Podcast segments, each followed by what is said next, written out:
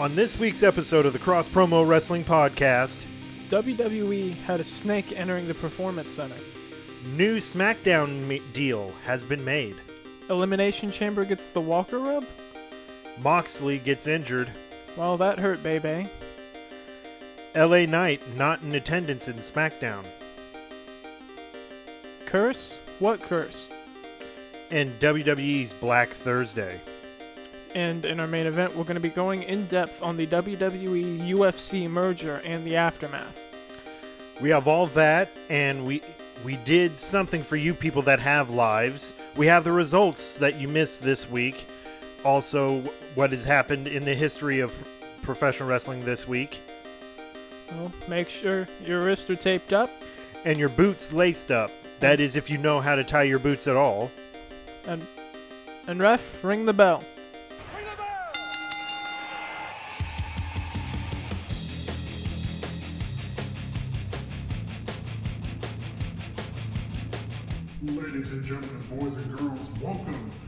Cross Promo Wrestling Podcast. The podcast that covers everything in the world of professional wrestling. Now, making their way to the mics, your hosts, Kevin and Chris Newell. What was with that whole uh, uh, people that have lives thing? Just saying. I thought you uh, calmed People- down after the whole Oh no, other no, episode we did. no. There's still things that infuriate me sometimes. Well, uh, this is the Cross Promo Show. I'm Chris, and I'm Kevin. and uh, we're gonna be up getting you up to date on all the news and stuff, and then the results. That's right. Well, Chris, it's been a crazy week this week in professional wrestling. Yeah. Uh, well, what with the releases and stuff and whatnot. you know? Yeah, we're yeah, a lot of things we're going to be covering in the news. We got a lot of news coverage, more than what we usually do. And uh, of course, we're going to be uh, giving you the results since you people didn't care to even watch wrestling. Why are you even listening then? Call yourself wrestling fans. Well, I mean, they could have just like missed a week. So Uh huh, sure. I get you. Defend them.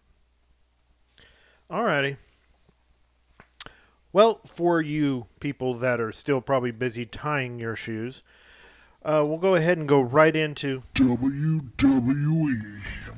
Alright, so for the September 18th edition of Monday Night Raw, coming from the Delta Center in Salt Lake City, Utah.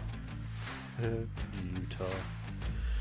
First match of the night, we got Cody Rhodes taking on Dominic Mysterio with the Judgment Day, but no mommy. Due to the fact she was uh, a bit injured and still kind of recovering after her ta- attack from Nia Jax last week.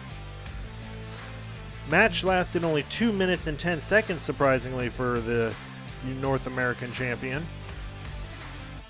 Cody Rhodes came away with this with a pinfall win. This increases Cody's record to 63 and 3 and Dominic's to 33 and 31. Uh, in attendance of the of the match, at least to watch it, was none other than the challenger for the North American Championship, Dragon Lee. He's set to face Rey, uh, Dominic Mysterio on the next episode of Raw uh, for the North American title. Funny thing though, uh, post the match, uh, after the match had ended, Judgment Day starts to crawl into the ring, uh, about to attack Cody, but then all of a sudden here comes Kevin Owens and Sami Zayn to help Cody Rhodes. Um, then the next match we had was apparently the New Day and the Viking Raiders are still at odds with one another. Uh, Kofi Kingston going up against Ivar with Valhalla. Now, originally this was going to be a a tag match, but uh, Eric had gone under the weather or something of that nature. So they made it into. Or was it no? It was a best two out of three falls for the for the tag team. Uh, but again, Eric falling under the weather, so it was up to Kofi and Xavier to find out who would go one on one with Ivar. Well, the match lasted 13 minutes and 15 seconds, with Kofi Kingston picking up the win by pinfall. Uh, Kofi's king. Uh, Kofi, his record now is eight and four. Ivar's is ten and twenty-five. Uh, one takeaway from this match was Ivar actually doing a moonsault and landed it. Was not expecting that. Uh, does a pin attempt on Kofi and Kofi kicks out. Yeah. Uh, next up, we got Shinsuke Nakamura, and the drama still going on between him and Seth Rollins, uh, going up against Ricochet.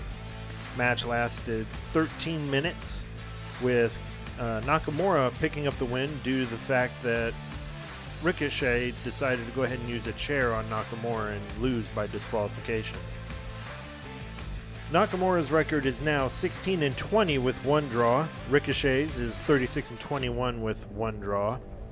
Uh, Post match, there was a fight that took place between uh, Seth Rollins and Nakamura. But also prior to the match starting, Seth Rollins comes out and wants to fight Nakamura. So either way, but it didn't end well for Seth because he got his back slammed onto the uh, commentator table and he's been walking around with a, you know, with his back bothering him again. Next up, we had Shayna Baszler and Zoe Stark teaming up uh, to go up against the women's tag team champions Chelsea Green and Piper Niven. This match came to a no contest after 3 minutes and 43 seconds when Nia Jax came out and just took out everyone involved. And as she was walking up the ramp was saying she has put she's putting the whole entire women's division on notice similar to what Rhea Ripley was doing, but I honestly think the only one that can stop Nia Jax now is Rhea Ripley and vice versa. Um, the records still remain as of last week. Uh, Shayna Baszler's is 21 and 14. Zoe Starks is 12 and 25. Uh, Chelsea Green is 6 and 25, and Piper Niven is 6 and 13. Next up, the ongoing drama between, uh, well, it wasn't really ongoing drama, no Imperium in sight, it would seem. Uh, Chad Gable taking on Bronson Reed.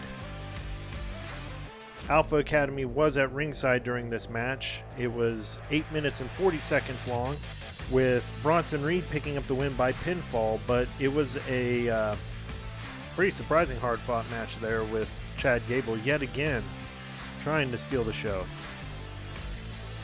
Next, Becky Lynch, the uh, new NXT Women's Champion, uh, decided to put an open challenge out for anyone in the back, but out comes Natalya, very furious that how Becky went to NXT and stole pretty much the fire from underneath all the developmental talent, and decided to answer Becky Lynch's open challenge.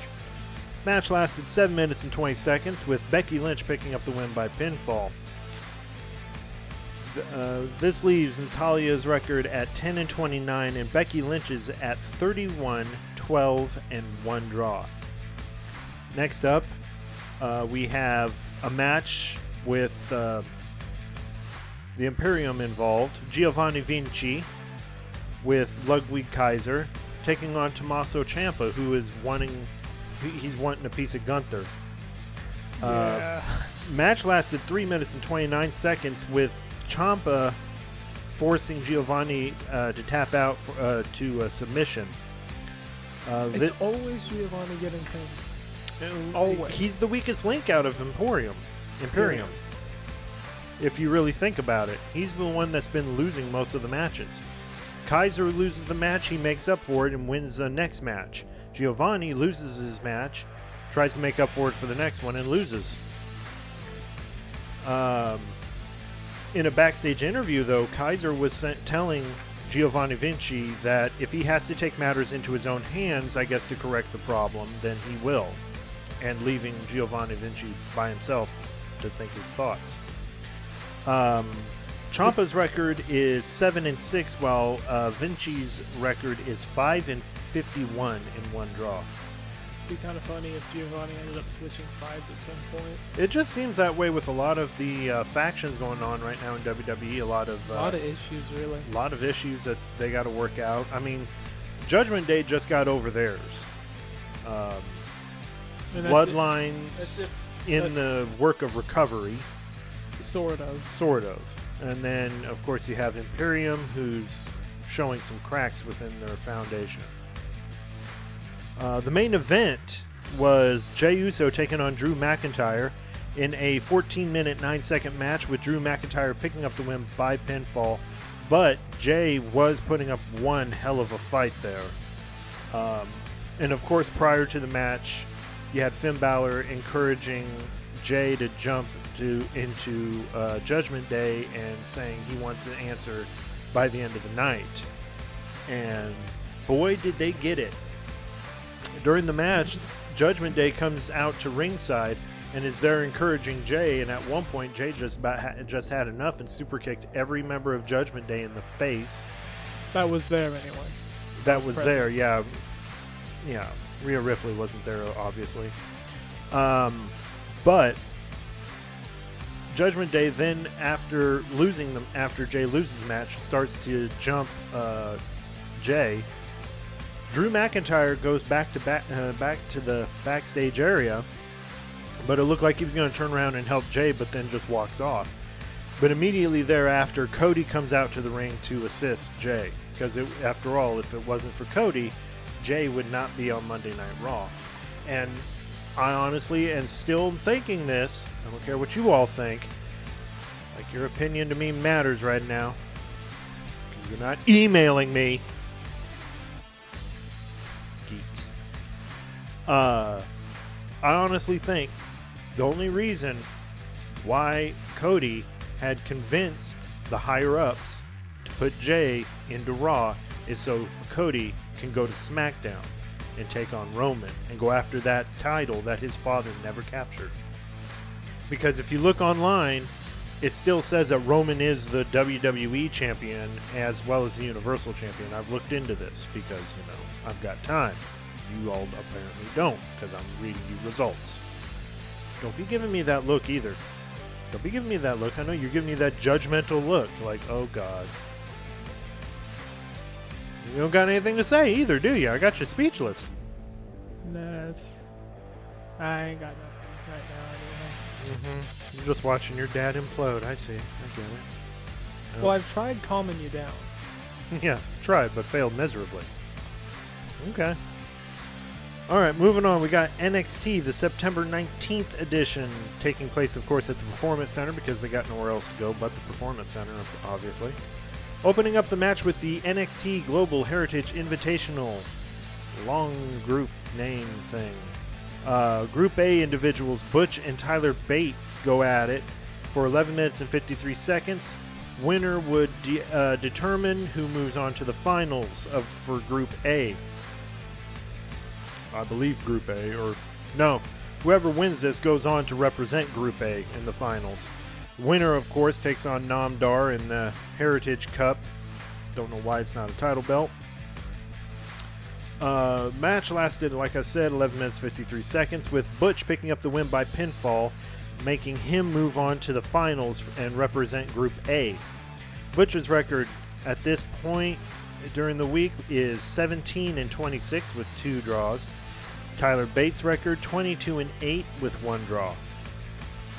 Next match of the night, we see.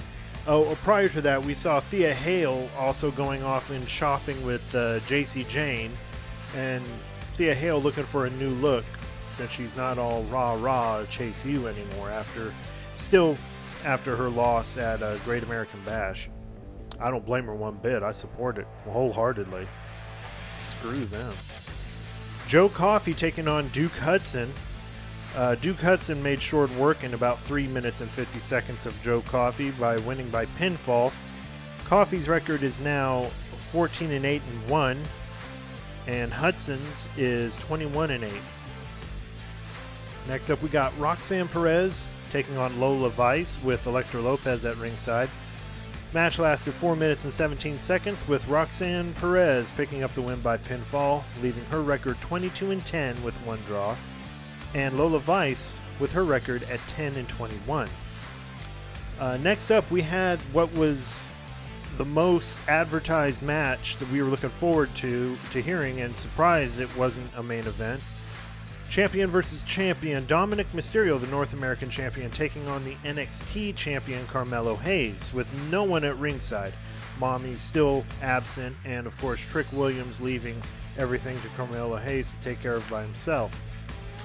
Uh, during this, Dragunov came to ringside and just to sit and spectate and watch and study Carmelo Hayes because they have a rematch coming up at No Mercy. Going to be Hayes versus Dragunov 2, the sequel.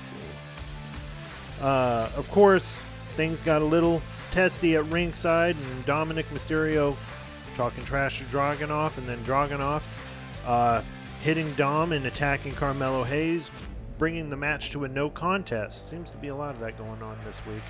Yeah. Match lasted 9 minutes 11 seconds with Mysterio's record at now at 33 and 31 and then uh, Hayes' record at 27 and 7. Next up we had it was a tiebreaker for uh, a three-way tiebreaker for the Global Heritage Invitational Group B you had Nathan Frazer taking on Joe Coffey and Duke Hudson. Of course, Joe Coffey and Duke Hudson doing double duty this uh, this on that night. Match lasted 12 minutes and 22 seconds with Joe Coffey picking up the win for his group Gallus. Uh, Coffey pinning Hudson, leaving uh, Frazer's record at 18 and 12 Coffey's record at 15 and 8 with one draw, and Hudson's record at 21 and 9. This means that in the finals, it will be. I believe so. Let me double check here with my numbers. Yes. It will be Butch against Coffey, And the number and whoever wins this that match will be the number one contender for Noam Dar's Heritage Cup, not a belt. I'm to do that every time now. I find it amusing. Next up, we have NXT Women's Champion Becky Lynch, who was going, who is set to take on Kiana James and Tiffany Stratton in a two-on-one handicap match. But uh, prior to the match, Kiana James and Tiffany Stratton uh, attacked Becky Lynch on the way to the ring, and it, Lyra Valkyria had had enough and came out to the ring. That's where uh, the person in charge of NXT right now, Shawn Michaels, yes, that's Shawn Michaels, had announced it will be it would be a tag match. I was so, about to say, didn't we, didn't that turn into a tag match? It sure did. And the funny thing is, I think something kind of similar happened on Impact, but after like two or three just. Uh, yeah, try taking notes on that. That one was that stressful was, enough. That was definitely kind of weird. But more on that later. You had Becky Lynch and Lyra Valkyria taking on Kiana James and Tiffany Stratton. Match lasted 11 minutes and 22 seconds with Lyra Valkyria pinning Kiana James. Uh, this leaves Becky Lynch's record now at 32 and 12 with one draw. Valkyria's is 24 and 8. Uh, James, her record is 16 and 9 with one draw. Tiffany Stratton's is 24 and 11 Next up, we're go- quickly just briefly go over what had happened on the September 21st edition of WWE Main Event that took place in the uh, same area as Raw, the Delta Center in the Salt Lake City, Utah. Uh, you had Nikki Cross taking on Indy Hartwell in a 5 minute 30 second match, with Nikki Cross picking up the win by pinfall. This leaving her uh, Nikki Cross's record at 12 and 8, and Indy Hartwell's an even 10 and 10. Next up, you had Tegan Knox up against Xia Li. Match lasted 7 minutes and 45 seconds, with Tegan Knox picking up the win by pinfall with an assist with her move, the Shiniest Wizard. Her record is now 10 and 15, while Xia Li has been it's close to the end of the year. She's right there at risk with being defeated at 0 and 11. Next. No, she's defeated. She's oh defeated. Yeah, she is defeated 0 and 11. Uh, next, we have the September 22nd edition of of SmackDown coming to us from the Desert Diamond Arena in Glendale, Arizona. Dry and sounds boring. The LWO with Zelina Vega taking on the Street Profits with Bobby Lashley at ringside. Uh, LWO picked up the win in 10 minutes and 47 seconds with Rey Mysterio pinning Dawkins because Dawkins didn't seem very he seemed, seemed very hesitant on trying to get the pin after uh, Bobby Lashley slammed Rey into the uh, on the uh, ringside. Um, That also kind of started some problems within that new upcoming faction. they just barely formed too. Uh, well, upon after the match was over, Bobby Lashley just, in a fit of rage, just walked to the backstage area and just left the Profits in the ring. Uh, Escobar's record is now 22 and 24. Rey Mysterio's is 27 and 16. Montez Ford's record is 18 and 21, and Angelo Dawkins' record is 17 and 20. Next up, you had the WWE Women's Championship. It was uh, Asuka and Iyo Sky competing for it with Damage Control at ringside. Now, prior to the uh, bell ringing, Charlotte Flair came out to join to go to rings to sit by the commentators table at ringside, just to study whoever would win, because she's. It seems like she's wanting to get that title. Uh, match lasted 19 minutes and 31 seconds. It is uh, noted that it is up there for match of the week. Uh, the other matches, as far as NXT and Raw, nothing that really kind of popped out at all. Uh, Sky picks up the win due to a lot of uh, congestion and a fight going on ringside between Bayley and Charlotte. Asuka was di- was distracted, and Iyo Sky picked up the win by pinfall. Asuka's record is now 30 and 16 with two draws, and Iyo Sky's is 12 and 40 with two draws. And in the wrestling main event, wrestling wise, yes, SmackDown only had three matches. which surprised me. It sure did. You had Grayson Waller and Austin Theory taking on the Brawling Brutes. Uh, match lasted 10 minutes and 54 seconds, with Theory picking up the win for the team by pinning Holland. I'm going to go with what uh, I guess it was Ke- uh, Kevin Patrick calling the team now. Uh, was it Kevin Patrick or either way, they're uh, Grayson Waller and Austin Theory are getting the uh, getting their team name. It seems you know like kind of similar to how MJF and Adam Cole were getting were getting their nicknames. You know, we're better than you, baby. Well, everyone's considering this tag team name A Town Down Under, which I think is pretty snappy. It's pretty clever. I like it. like it a lot. Uh, Waller's record is now 3 and 15. Austin Theories is an amazing 45 wins, 31 losses, and one draw. Hollins is 10 and 17 with one draw, and Butch's record is now 17 and 26 with two draws. Not looking good for Butch to come away with that with a loss heading into the uh, Heritage Cup Finals.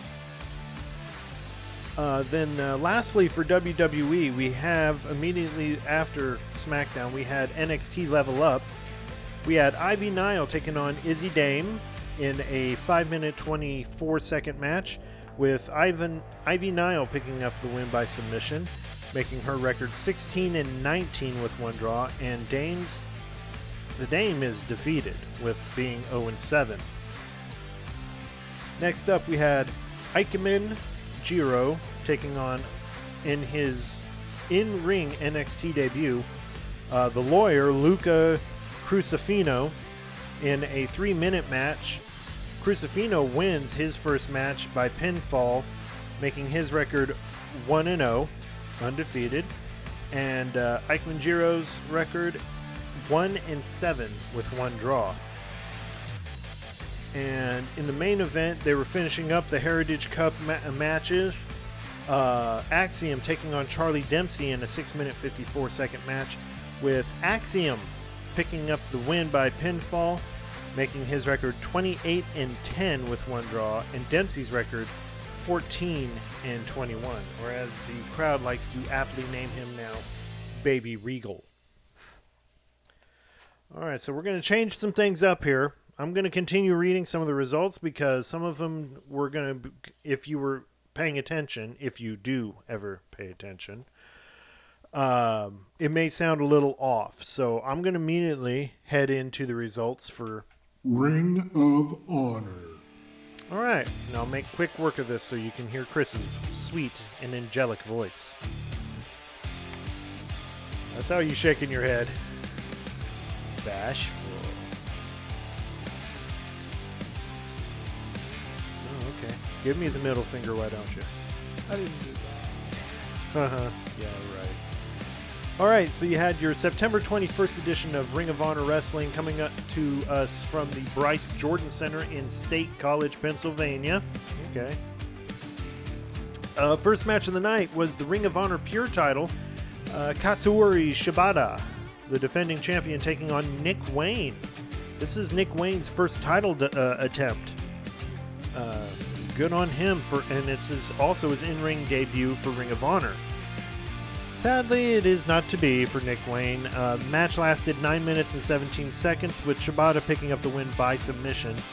Shibata's record is now still undefeated at 8 0, while Wayne's record on Ring of Honor is defeated at 0 1. Granted, how many people make their return or debut in a title match and win the title? Very few. So, that makes sense. Very, very few.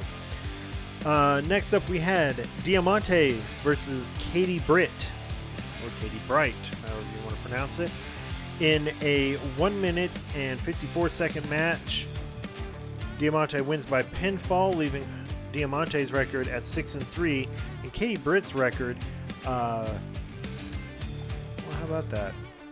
It was not on here. Either way, um, it's not. I bet it's not good. Next, we had Lee Moriarty with Shane Taylor at ringside, taking on Lee Johnson. So it's a battle of the Lees. Uh, seven minute, 19 second match. Lee Moriarty picking up the win by pinfall, making his record 9 and 3 and Johnson's record 1 and 5. One thing I will throw out on First, you had a Jeff match. Now you now have, you have a Lee Lee match. or a Lee fight. You had a Lee fight.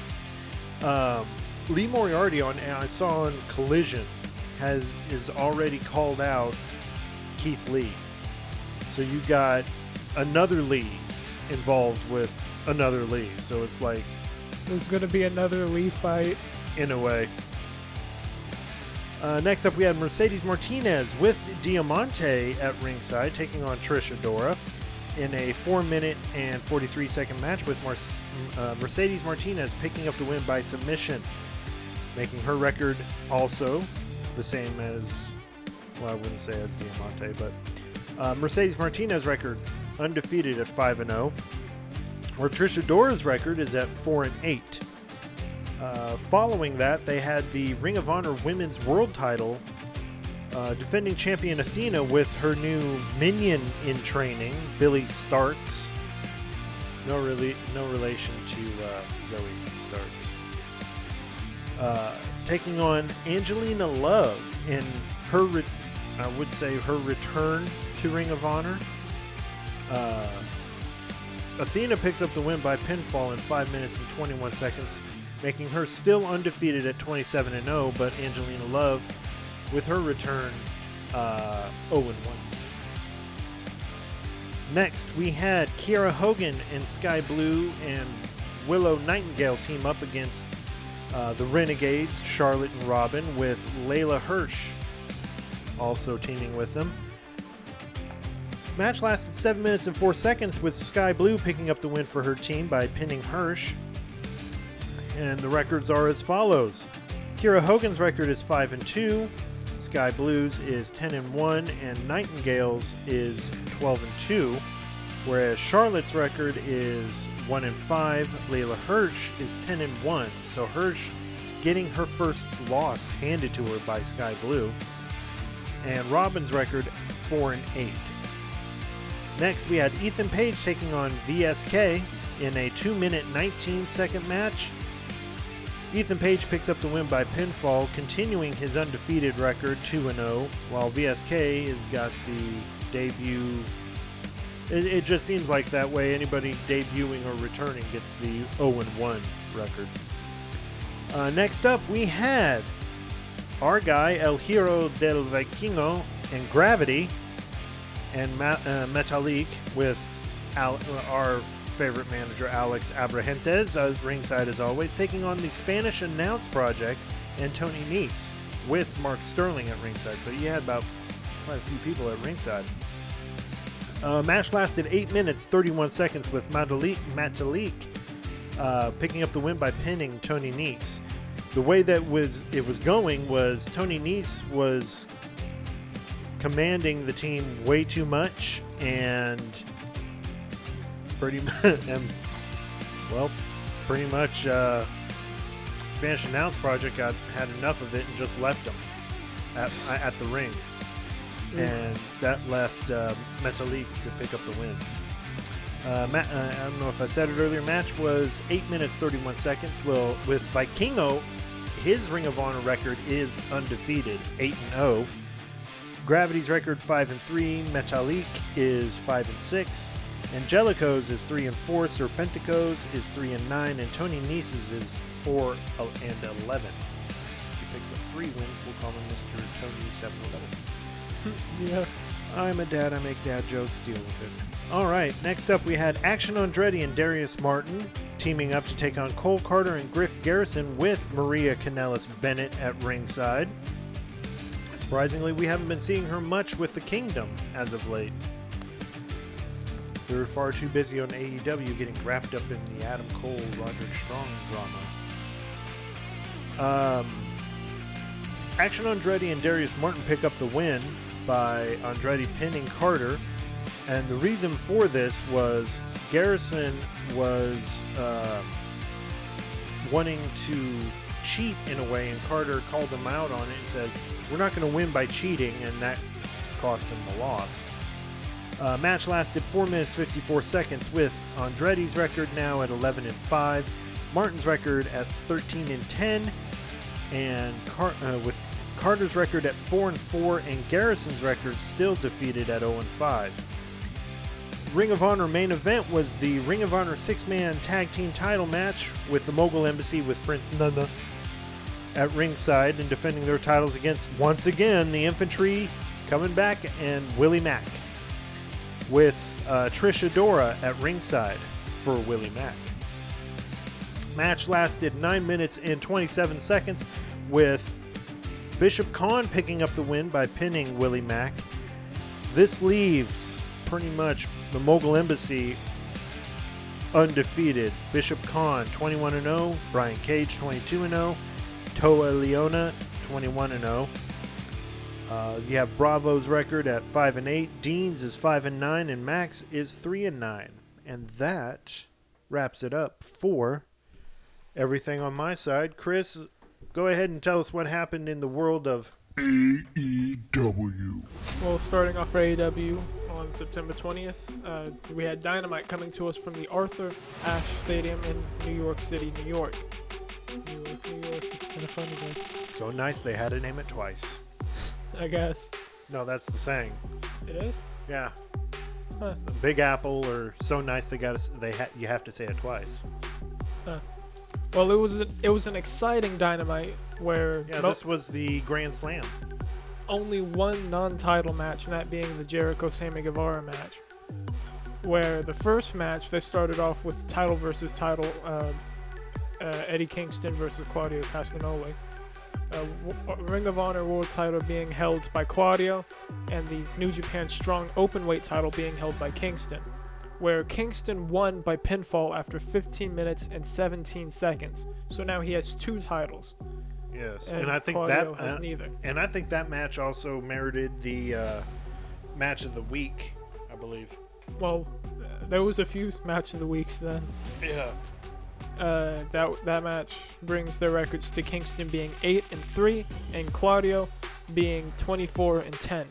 That was then followed by the Chris Jericho Sammy Guevara match, where where Jericho won by pinfall after 15 minutes and 14 seconds. Uh, this brings his record to 9 and 10, and Guevara's record is 17 and 9. And then after that match, there was some stuff going on with the uh, the Don Callis family, Yeah.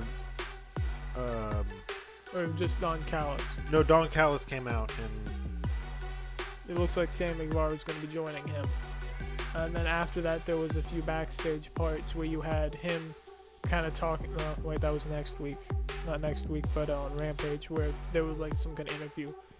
Uh, they ended up adding on to that, and there's going to be a match uh, later on down the road between Sammy Guevara. Uh, it's going to be a tag team match. It looks like with Jericho and Omega teaming up against Sammy Guevara and uh, Takeshita. Yeah. Uh, that was then followed by a international title defense uh, with Rey Fenix uh, defeating. No, Mhm. he he actually he defeated Jon Moxley. Uh, the the way the notes here, ta- it's that we we're trying something new with the the highlighting thing, so it's a little weird. yeah. Uh, Rey Fenix with Alex Abrahantes at ringside, defeating Jon Moxley for the title uh, by pinfall after 11 minutes and 33 seconds, bringing his record to 13 and 10 for Fenix and 27 and 9 for Moxley. The fourth match was the a- the for the AEW Women's World Title with Saraya with Ruby Soho at ringside defending against Toni Storm, and still causing more issues for them. It looks like they've completely sort of they might have they might as well just completely split off at this point. Yeah. I also Shoes were involved. yeah, I, I, I guess the whole thing with Watch the Shoe came in handy. I guess tried to be. tried. Uh, Saraya also came out to her old music instead of the Outcast one. It seemed like. Yeah. I I think the outcasts are done for at this point. That's what it looks like. Unless Toni gets her stuff together, because Toni has now come out looking like, you know, typical 1940s, 1950s movie starlet. Uh, one would compare her to Marilyn Monroe.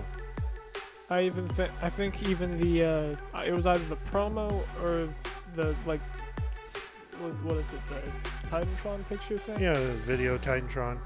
Uh, was like it looked like some old kind of movie thing. And she came out black. almost like the NWO. The screen was black and white. That's what it was, black and white. Yeah. Uh, Saraya defended by pinfall uh, after 5 minutes and 53 seconds, bringing her record to 88 and 3, and Toni Storm to 20 and 10. Then the main event was MJF against Samoa Joe de- defending the world title, where you had MJF successfully retaining that title when he managed to actually choke out Samoa Joe, just like he said. I also remember there was a, a promo that came on before that match. Uh, I think you said it was kind of reminiscent of something Bret Hart did. Yeah, the whole kid, you know, saying "Go get him, champ," and Bret Hart gave the kid his sunglasses and then marched out of the ring. But MJF did something similar, but with a twist. That was funny. Uh, the match lasted 18 minutes and 42 seconds, and this brings MJF's record to thir- 13, 2, and 1, and Joe's record to 9 and 6.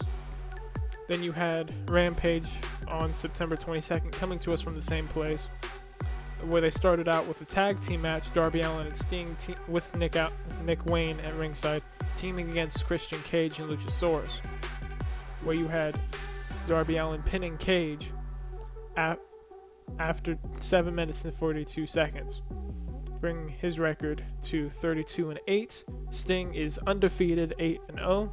Cage is 13 and 14, and Luchasaurus is 5 and 3. For the next match, you had Hook, Kris Statlander, and Orange Cassidy teaming against Angelo Parker, Anna Jay, and Matt Menard with Jake Hager at ringside. Which is funny because didn't they used to be part of the Jericho Appreciation Society? Mm-hmm. So, unfortunately, they lost with Cassidy picking up the pin against Parker. Uh, match time was 9 minutes and 24 seconds, bringing everyone's records to Hook being 20 and 1, Statlander being 17 and 2, Cassidy being 42 and 5, which that that's at least what top five, top three maybe. Yeah. Uh, on the wins at least. Parker being 7 and 17, Jay being 2 and 6, and Menard being 7 and 18. Actually, I think uh, Cassidy is still ranked number one. So you could see Cassidy go after MJF, possibly. That would be interesting to see how that works. Very much. You then had for the uh, Ring of Honor con- number one contender contendership four, where you had the Righteous defeating the Hardy, the Hardys, the Best Friends, and the Kingdom, where you had Vincent pinning Jeff after nine minutes and 33 seconds. Uh, this brings everyone's records to three and one for Dutch, three and one for Vincent, so they're even. Uh, Jeff is n- six and ten. Matt is 14 and 17. Taylor is 9 and 18. Beretta is 11 and 22. Taven is 5 and 4. And Bennett is 4 and 5. Then you had the acclaimed and, the, and Billy Gunn defending their titles against the Dark Order after what happened last week. Yeah. as funny as that was, uh, you had them act successfully retaining when Bowens pinned Reynolds after 10 minutes and 38 seconds. Uh, this brings their records to Bowens being 29 and 5, Max Caster being 31 and 4, and Gunn being 17 and 2, Reynolds being thir- 13 and 11, Uno being 11 and 7. So not 7 11, but se- 11 and 7. And he's not Uno. uh, Silver being 14 and 11, that, that ends it for that match. Then you had Julia Hart with Brody King ringside against Skye Blue, uh, where Julia Hart won by submission after 8 minutes and 14 seconds, or 15 seconds. It's a second, so 8 minutes and 15 seconds. This brings Hart's record to 9 and 0, currently undefeated, and Blue's record being 21 and 20. So very close there. Yeah. Then you had Mike Santana. Yeah, Santana against Bronson uh, from uh, I forget the tag name, team name. Uh, it's all right. um, Trying to think too. uh, you had Mike Santana winning by pinfall after just two minutes and 24 seconds, bringing his record to two and one. And Boulder, not Boulder, but Bronson. The, the notes were weird. Uh, Bronson's record being three and five. And didn't um, Ortiz come out and try to confront Santana? I think. Okay. Seems like we may be getting a match between those two, it looks like, as well. Maybe. Because wasn't that what a lot of the promos were talking about? Yeah, about, well, I mean, him kind of wanting to step out on his own and away from Ortiz, but Ortiz is like, you're going about this the wrong way, blah, blah, blah. So, we'll see what happens. Uh, then for the main event, you had for the R- Ring of Honor six-man tag title, you had the Elite and the Mogul Embassy facing off with Prince Nana at ringside, and uh, there was a title change. Yeah. Uh, uh, I think it was Adam Page. Mm-hmm. The- The other Page is with uh, the Hardys. You had Page pinning Cage uh, after 11 minutes and 55 seconds. Uh, this led to the ti- leading to the the title changing hands over to the Elite being represented by Adam Page and the Young Bucks. Uh, this brings their records to Page being 14 and 5, both Matt and Nick Jackson being 15 and 7, uh, Khan being 2 and 9, Cage being 13 and 14, and Toa Liona being 2 and 8. That closes it out for Rampage. so now we're moving right along. No, we still got Collision. Oh, we got collision. Okay, all right, okay, keep going. Uh, they started off with a AEW TNT Championship, where oddly enough you had Christian Cage competing against Luchasaurus uh, and Darby Allin. I say it's weird because he was supposed Christian Cage was supposed to be the manager, sort of, for Luchasaurus. and now, and he's always been calling himself the title. I was just about to say that. So now he can actually call himself the the TNT champion officially. Officially, yes. Uh, he the, the match ended after 10 minutes and 7 seconds when Cage pinned Luchasaurus, breaking their records to Darby Allin being 31 and 9, Cage being 2 and 5, and Luchasaurus being 5 and 3. Then you had Hook and RVD teaming against uh, Angelo Parker and Matt Menard with Anna Jay and Jake Hager at ringside, where RVD won by pinning Parker uh, after 8 minutes and 23 seconds. Uh, this brings our records to Hook being 19, 1, and 1, RVD being 0 1. No, he's one and one. Oh, the numbers got we, 1 and 1. The numbers messed up or something, I don't know. Uh, Parker being 7, 17, and 1, Menard being 7, 18, and 1. Uh, and the next match is Kiera Hogan against Julia Hart. I think after this match, uh, Julia Hart was saying something about uh, no, that it was a match she did where she was saying something about wanting to go against uh, Kris Statlander. It was after that match. She challenged uh, Kris Statlander for the TBS championship at Wrestle Dream. Didn't she win that match? This match? Who? Uh, Julia Hart. Yeah. Just double checking because the highlighted bit says Oh. Hogan. Well, it was late. That's alright. Get off me. I just thought I should double check real quick. Oh. Sorry. Uh, Julia Hart had Brody King at ringside, and after this match, you also had Skye Blue coming out. Yeah, So- because she kept attacking uh, Kiera Hogan. And then I also think Willow Nightingale came out at some point. No, that was uh, when she kept attacking Skye Blue. Yeah. So they're a good problem. I think they were gonna had a match announced for this coming week. Uh, Nightingale and Hart. Right. So we'll see what happens then. Hmm. See where was it? Okay.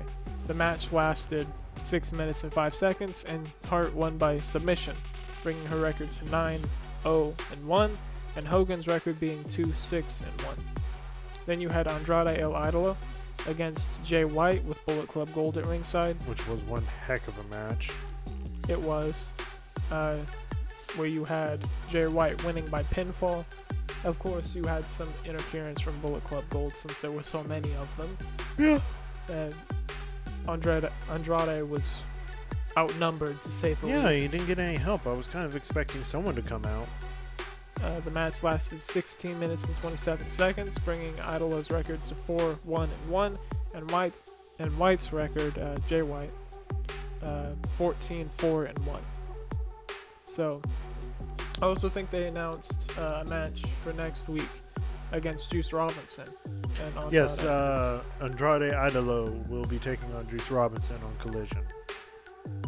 Then that was followed by the AEW World Tag Championship, where you had FTR successfully defending against the Workhorsemen, where that match ended after 4 minutes and 40 seconds when Harwood, Harwood uh, put on a hold on JD Drake that he ended up tapping to, which won, won them the match. Hmm. Now you also had Aussie Open uh, kind of watching uh, Yeah. uh, from the commentary ti table. Uh, this brings everyone's records to Wheeler being tw- 12 and fi- 5 and 1, Harwood at 12 6 and 1, Henry at 1 7 and 1, and Drake at 1 6 and 1. So just one off on their losses, I guess. Yeah. Then for the main event, you had a Texas death match Oh, yeah. where you had Bryan Danielson defeating Ricky Starks. Uh, it, it was kind of like a, a last man standing match almost, with uh, where it ended with Starks failing to get up to the count of 10. Mm-hmm. Uh, it lasted 20 minutes and 6 seconds and brings Stark's record to 14 and 9. And Danielson, his record is now 10 and 2. Uh, that's that closes out for AEW. So I guess now we just have to get into uh, Impact. they started off with an Ultimate X match where you had Alan Angels successfully get in, getting the X down. It kind of works like Money in the Bank, but it's only for one title. Yeah, like. it, and it's for the X Division Championship. They haven't done this in quite some time. I've seen it before. AJ Styles had competed in it uh, at one point when he was with uh, TNA Impact. Uh, the current X Division champion, uh, he was a part of it at one point. Uh, Frankie Kazarian, he was a part of it as well. Uh, many, many. You list, you name them, they were probably involved. Uh, he was competing against Ace Austin, Mike Bailey, Rex Swann, Samuray Del Sol, and Zachary Wentz. The match lasted 9 minutes and 39 seconds and brings everyone's records to Alan Angels being 3 4, Austin being 26, Bailey being 9 15 and 1, Swann being 12 and 13, Sol being defeated currently at 0 and 2, Zachary Wentz being 6 and 2. The match after that was Jake Something defeating Dirty Dango with Alpha Bravo onside by pinfall after 4 minutes and 6 seconds, with Something being 6 and 2 and Dango being 9 and 9. Then you had Eric Young with Scott the ringside against Kenny King with Sheldon Jean. That ended in DQ, which then led to Oh, this is where it got this is that pretty crazy. th- this is that th- this we're gonna we all uh, in the notes we counted this as like one match with this kind of added stuff names added here and there But it does count on their win-loss record. it does so that He had Shark Boy come out. We haven't seen Shark Boy in years. He says he was running the show for the night. he was deputized by uh, director of authority Yeah. He was deputized to run the show for the night, and he just kept ordering the match to continue or to restart or whatever. uh, so then you ended up having Scott D'Amore uh, it, it turned into a tag team match two on two with Sheldon Jean uh, and Scott D'Amore entering uh, as tag partners Then you had the design come out uh, and interfere, but Shark Boy didn't want it to be kind of unfair after he disqualified that match. So he then ended up restarting that, but instead you had America's Most Wanted seeming. I think they made a return. Yeah, it, it was a long, long return. Return. uh, where they teamed with Team Canada uh, against the design Kenny King and Sheldon Jean, where you had Young pinning King after 9 minutes and 8 seconds. So that was the end of the entire thing. Uh, yeah, Yeah, there was no continuation match or anything like that. that was the official. when it was of done, I was like, thank God, I didn't want anything else added. They could have turned into a battle royal at that point. Or no, they could have made it a two out of three falls thing, but I mean, grief. technically, technically it was. Uh, this bring everyone record to Harris being 1 0, yeah, 1 and 0, Storm being 1 and 0. They were from uh, America's Most Wanted. Uh, Young being 8 and 0, Scott D'Amore being 3 and 0, Deaner being 5 and 6, Kon being 4 and 12, King being 10 and 14, and Jean being 1 and 14. So he's Jean's very close to being defeated, just one win away. Yeah. And then you had Josh Alexander against Trey Miguel with Zachary Wentz at ringside, where I think after that match there was some stuff going down with one of the members of uh, Motor City Machine Gun. I forget which one exactly. Uh, what the, no, I don't think it was Chris. It was No, I think it was uh, the other one. I can't remember his name right now. same. Uh, the the match itself lasted nine minutes and 45 seconds, where you had Alexander winning by pinfall. This brings Alexander's records to six and five, and Miguel to 15 and eight. Then you had that uh, what was it, five, eight, it was eight, no, ten woman tag Mhm. match. Ten woman tag match. The Yep. one that they said talked about last week, Yeah. or I guess this week. At this point, two weeks ago, since we're recording it after. Anyway, Yeah. back to the match. Uh, you had Awesome Kong Gail Kim, Jordynne Grace, Mickie James, and Trinity with Rasha Sa- Saeed Saeed. defeating Angel Love, Deonna Purrazzo, Gisele Shaw, Savannah Evans, and Tasha. Tasha Steele, I mean, with Jai Vidal and Velvet Sky at ringside. Where Collins pinned Gisele after 15 minutes and 23 seconds, bringing everyone's records to Kong being 1 and 0, Kim being 1 and 0, Grace being 8 and 10, James being 7 and 1, Trinity being 12 and 1, Love being 0 and 1, Purrazzo being 18 and 9, Shaw being 7 and 19, Evans being 1 and 14, and Steele being 2 and 2. Even on that last one. Yeah. Kind of funny. That closes out for. Oh, wait, I forgot to say where Impact was from. Yeah. Uh, that was the September 21st edition of Impact, coming to us from the Westchester County Center in White Plains, New York. Okay. So that's that's what two different companies running from New York. Yeah. uh, Yeah, this they were they were close. w- w- They're in uh, the area, the tri-state area. All right. Moving right along, we're gonna head right into Match of the night. okay, or match of the week. Really, why did that do that? Match of the week. We should just have just one sound thing for it. and We'll call it just match of the year, like we said we would. Yeah, we're still gonna do that, don't we? No, I mean like get rid of the other two. That way it's less confusing. Yeah, maybe. I don't know. We'll see. Um, now we were waiting on email from you guys on determining last week's match of the week, but we didn't get that. Surprise, surprise. Am I? No. So we will decide unanimously, and it may be a long, drawn-out process, and I don't care because we're going to do it anyway. We're going to try to determine who wins match of the week. Chris, your candidates. Oh, for this week? Yeah, Let's see. I can immediately give you mine.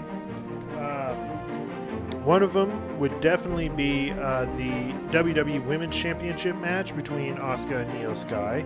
That one was a good one. Uh, definitely the Jay White and Andrade Idolo match.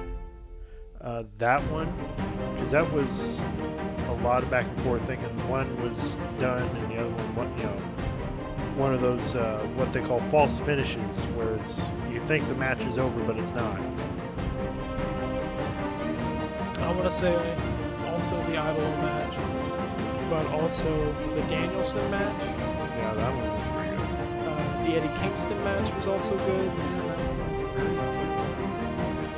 Okay, MJF versus Samoa Joe. that one was good. There was no outside interference, but except towards the end a little bit with that goal. But That didn't really count as interference. They did it. It was just kind of like uh, motivate. In a way, in a way, at him, so in a way, he was kind of taking up. Playbook a play out of uh, MJF's playbook a little bit too. But eh, And Samoa Joe doesn't really have anyone that wants to interfere on his behalf Nope. to help, which is kind of funny. Okay, so decisions, decisions start needing to be made here. Uh, what'd you say again? I said I only said two of them. Uh, that was the Asuka Iyo Sky match, or the uh, Andrade and uh, Jay White match. But then I'll also throw in the Eddie Kingston and Claudio match as well. Uh, three good matches there. We agree on two of them. So now we just need to figure out which one Yes. is better out of those two that we agree on. Okay. Um, let's see here. We can break it down a little bit. We can let's break down the two that we we'll go with the two that we agreed on, and that was the Eddie Kingston and Claudio match, and the uh, Andrade and Jay White match. Uh, obviously, the Eddie Kingston Claudio match. It was a title match, and Eddie Kingston came out on top with It was a double title match. double title match, title for title, and Eddie Kingston came out on top. Uh, it was in his hometown with his home crowd.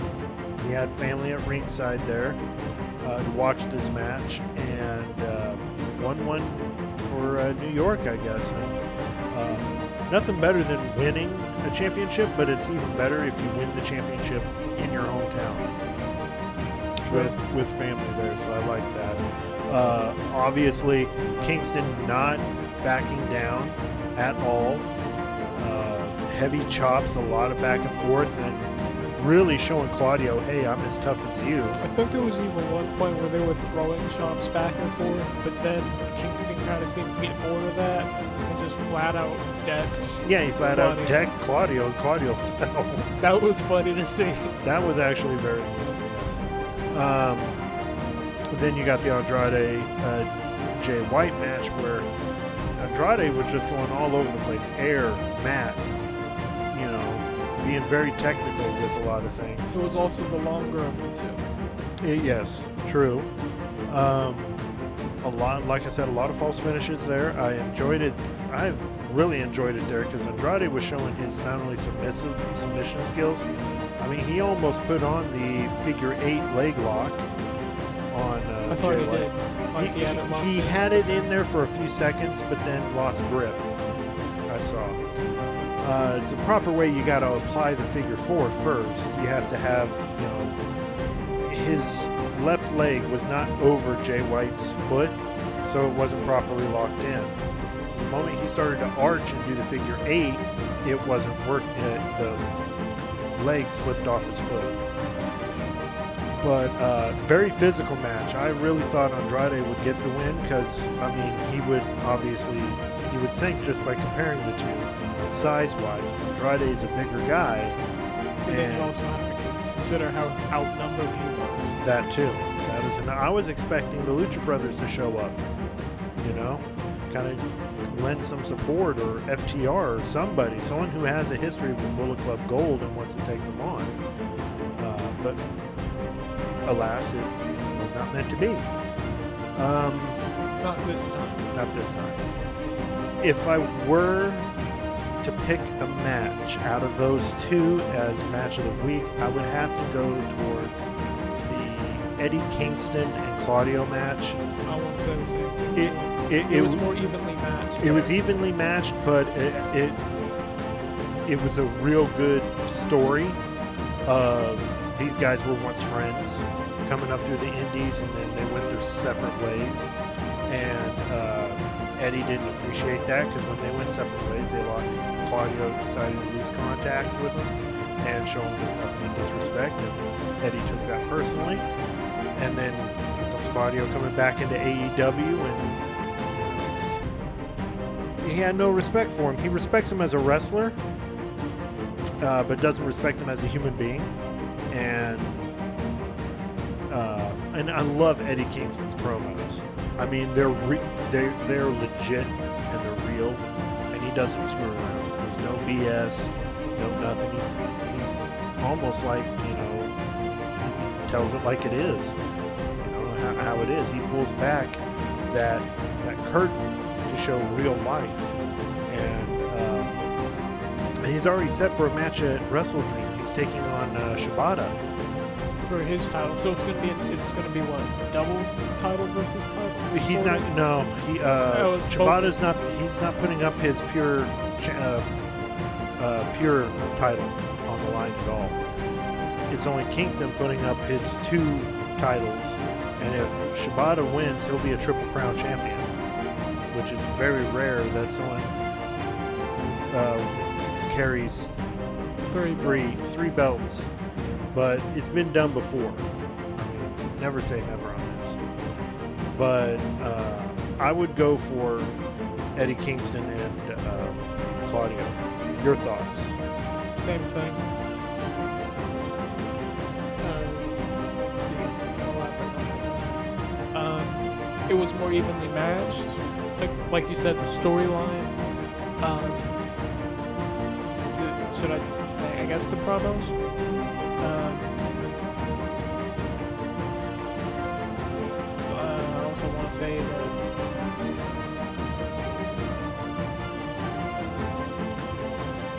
I enjoyed the match.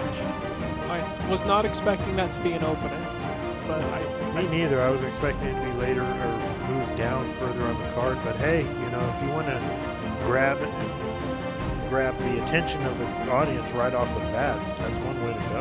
and it's title versus title, so I I haven't really seen that before. I don't think I have anyway.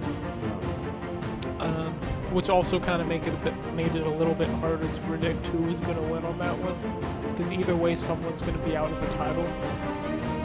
Well, wait a minute. Yeah, you've seen a title for title. Uh, Roman Reigns versus Brock Lesnar. And Roman Reigns, Roman Reigns won and took the WWE ti- title from Brock Lesnar.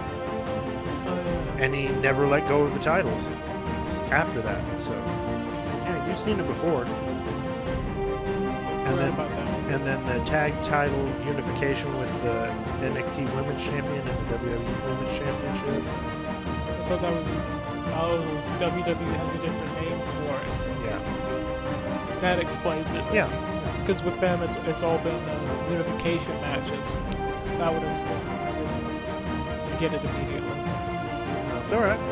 All right, so our match of the week is Eddie Kingston versus Claudio Since we Castagnoli. agreed- Since we agreed on one, This time, yeah, we're not gonna. I don't think we're gonna leave it up to them again because they can't email us or even mention anything in our messages like, "Hey, I think it's this or this," and we don't even get anything. We get nothing.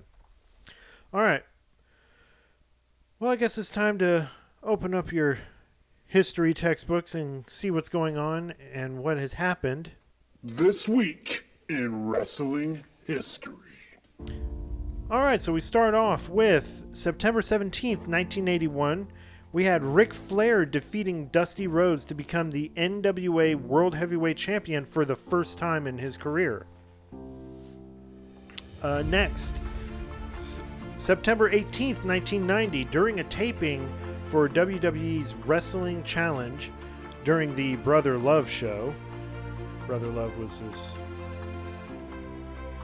uh, character of Southern preacher, and he loves you.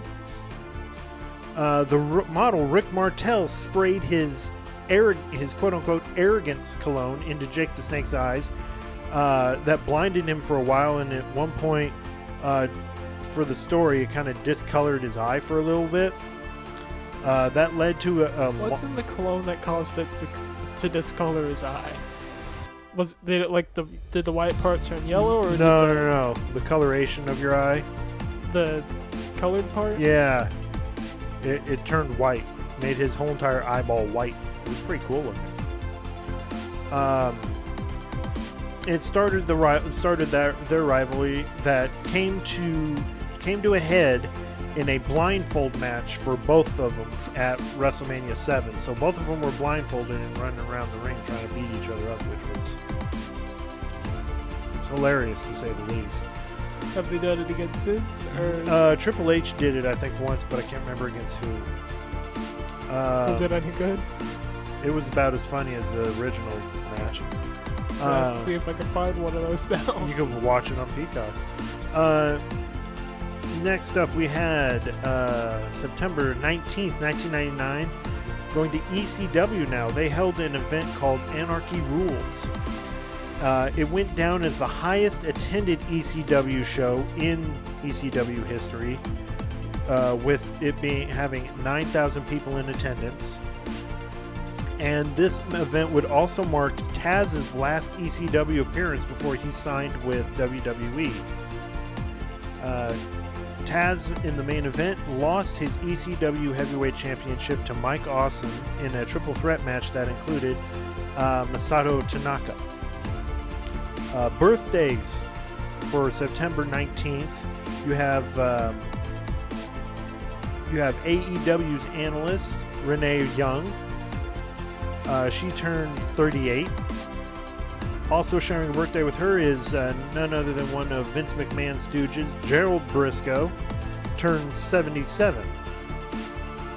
Uh, Gerald Briscoe, part of the legendary tag teams out of uh, Texas, the Briscoe brothers. Not the Briscoes that we know today, uh, but uh, different Briscoes. No relation. Uh, September 20th, 1985, a rare match that took place that da- on that date. A manager versus manager match. You had Captain Lou Albano, who was 52 at the time, defeat Classy Freddie Blassie. Where the term pencil neck geek comes from. One I often love to use. Uh, Classy Freddie Blassie, who, who was 62 at the time, in a steel cage match. This, however, would mark Freddie Blassie's last match in his career. He went on to uh, manage other, continue to manage other wrestlers. Uh, sharing birthdays on this date, the enforcer, the legendary enforcer of the Four Horsemen, Arn Anderson, turns 65. You may know, you may have seen him on AEW, and of course, his son Brock wrestles for AEW there. Uh, Greg the Hammer Valentine uh, turns 72 on that day. Continuing on with the history, September 21st, this is going to go back a little ways, 1933, CMLL, it's a promotion out of Mexico. At the time, it was known as EMLL, and they had pro- promoted their first wrestling card in Mexico. Uh, the promotion remains the world's largest professional wrestling promotion still in existence, the world's oldest professional uh, wrestling promotion. So WWE's got some competition still. They've been around for uh, WWE's been around since say about around the the 50s. Well, uh, this promotion CMLL, who we hope to cover someday soon, uh, has been around since 1933. Uh, sharing birthdays on this day, Ricky Morton, one half of uh, legendary uh, WCW NWA tag team, uh, the uh, Midnight Express, Midnight Rockers. I get those two mixed up. He turned 67. Uh, Gerald Briscoe's older brother, Jack Briscoe, shares a birthday with Ricky. Uh, he would have been 82, but sadly died at the age of 68 in uh, February uh, 1st of 2010 due to complications of cardiac surgery. September 22nd, 1996, uh, WWE held an event in your house Mind Games pay per view. Took place in Pens- uh, Philadelphia, Pennsylvania, where Mark Henry would make his WWE in ring debut. And in the main event, you had uh, Heartbreak Kid Shawn Michaels successfully defend his WWE Championship against, at that time, Mankind and won by disqualification. Uh, Mankind would go on to say that is one of his favorite matches he's ever had. Shawn Michaels as well. Uh, birthdays shared on this day. Uh, you have Luther Reigns, no relation to Roman Reigns at all. Uh, turns 52, and Arn Anderson's older brother, Ole Anderson, uh, turns 81. And lastly, September 23rd, 1985, in a WWE Mass, uh, Madison Square Garden show, the British Bulldogs, Dave, the late Dynamite Kid and late Davey Boy Smith, beat the Hart Foundation, Bret uh, the Hitman Hart, and the late Jim the Anvil Neidhart, also is Natalya's dad. Uh, but they won by pinfall.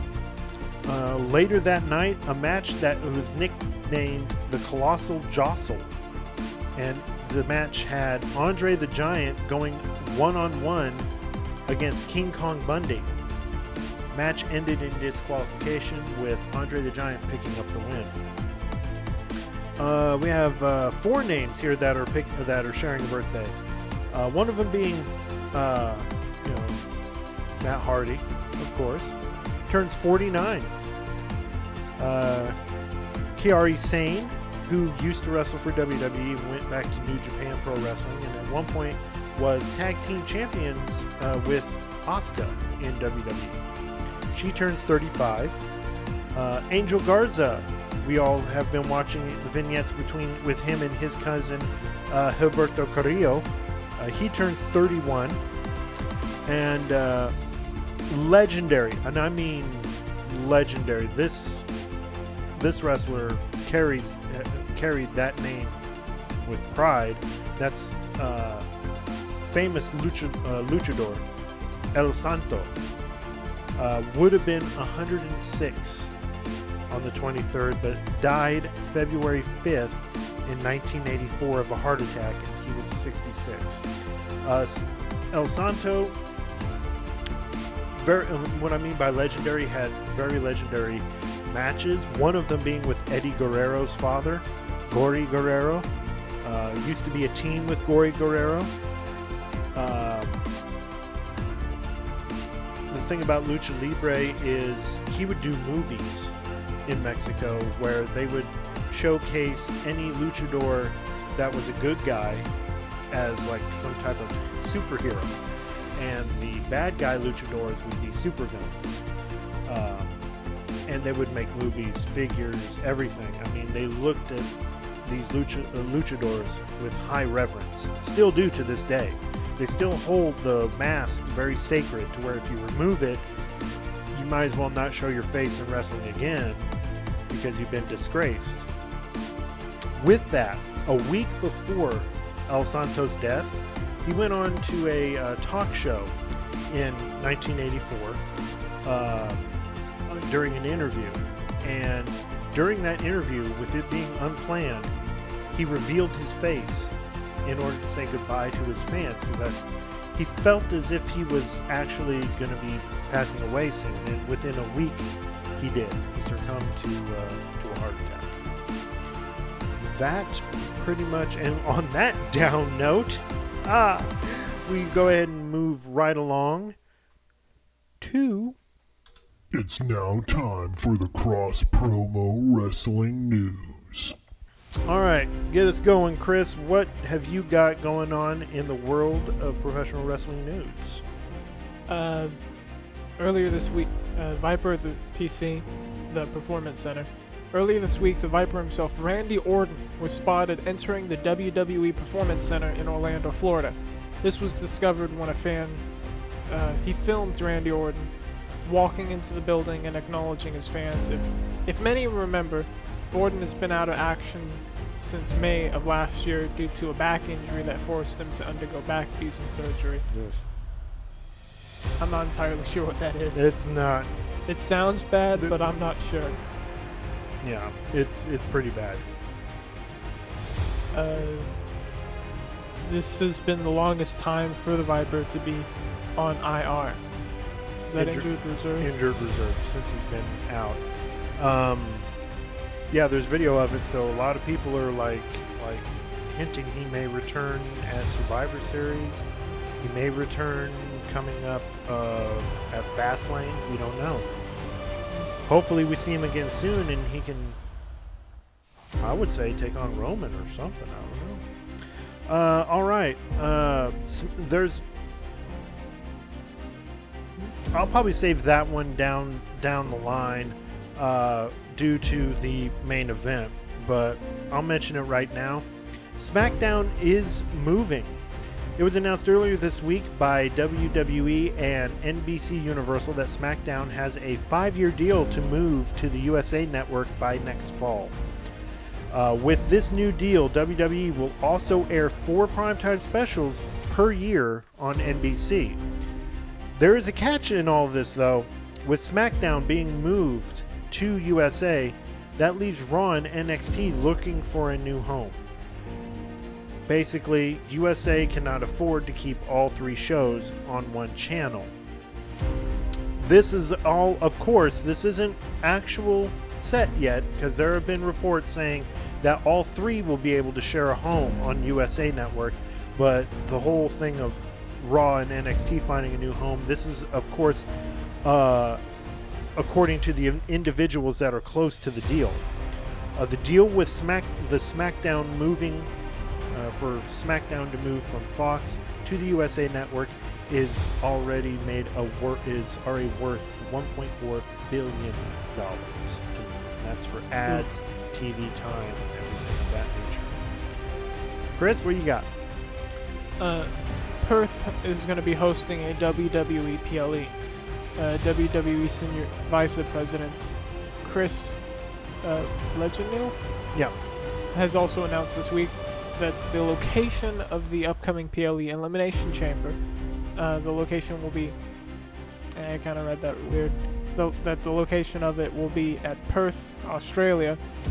Quote: Perth is the perfect location for a major WWE PLE in Australia, following a series of record breaking WWE events in, a- in iconic international destinations. End quote. Said the, the senior vice president.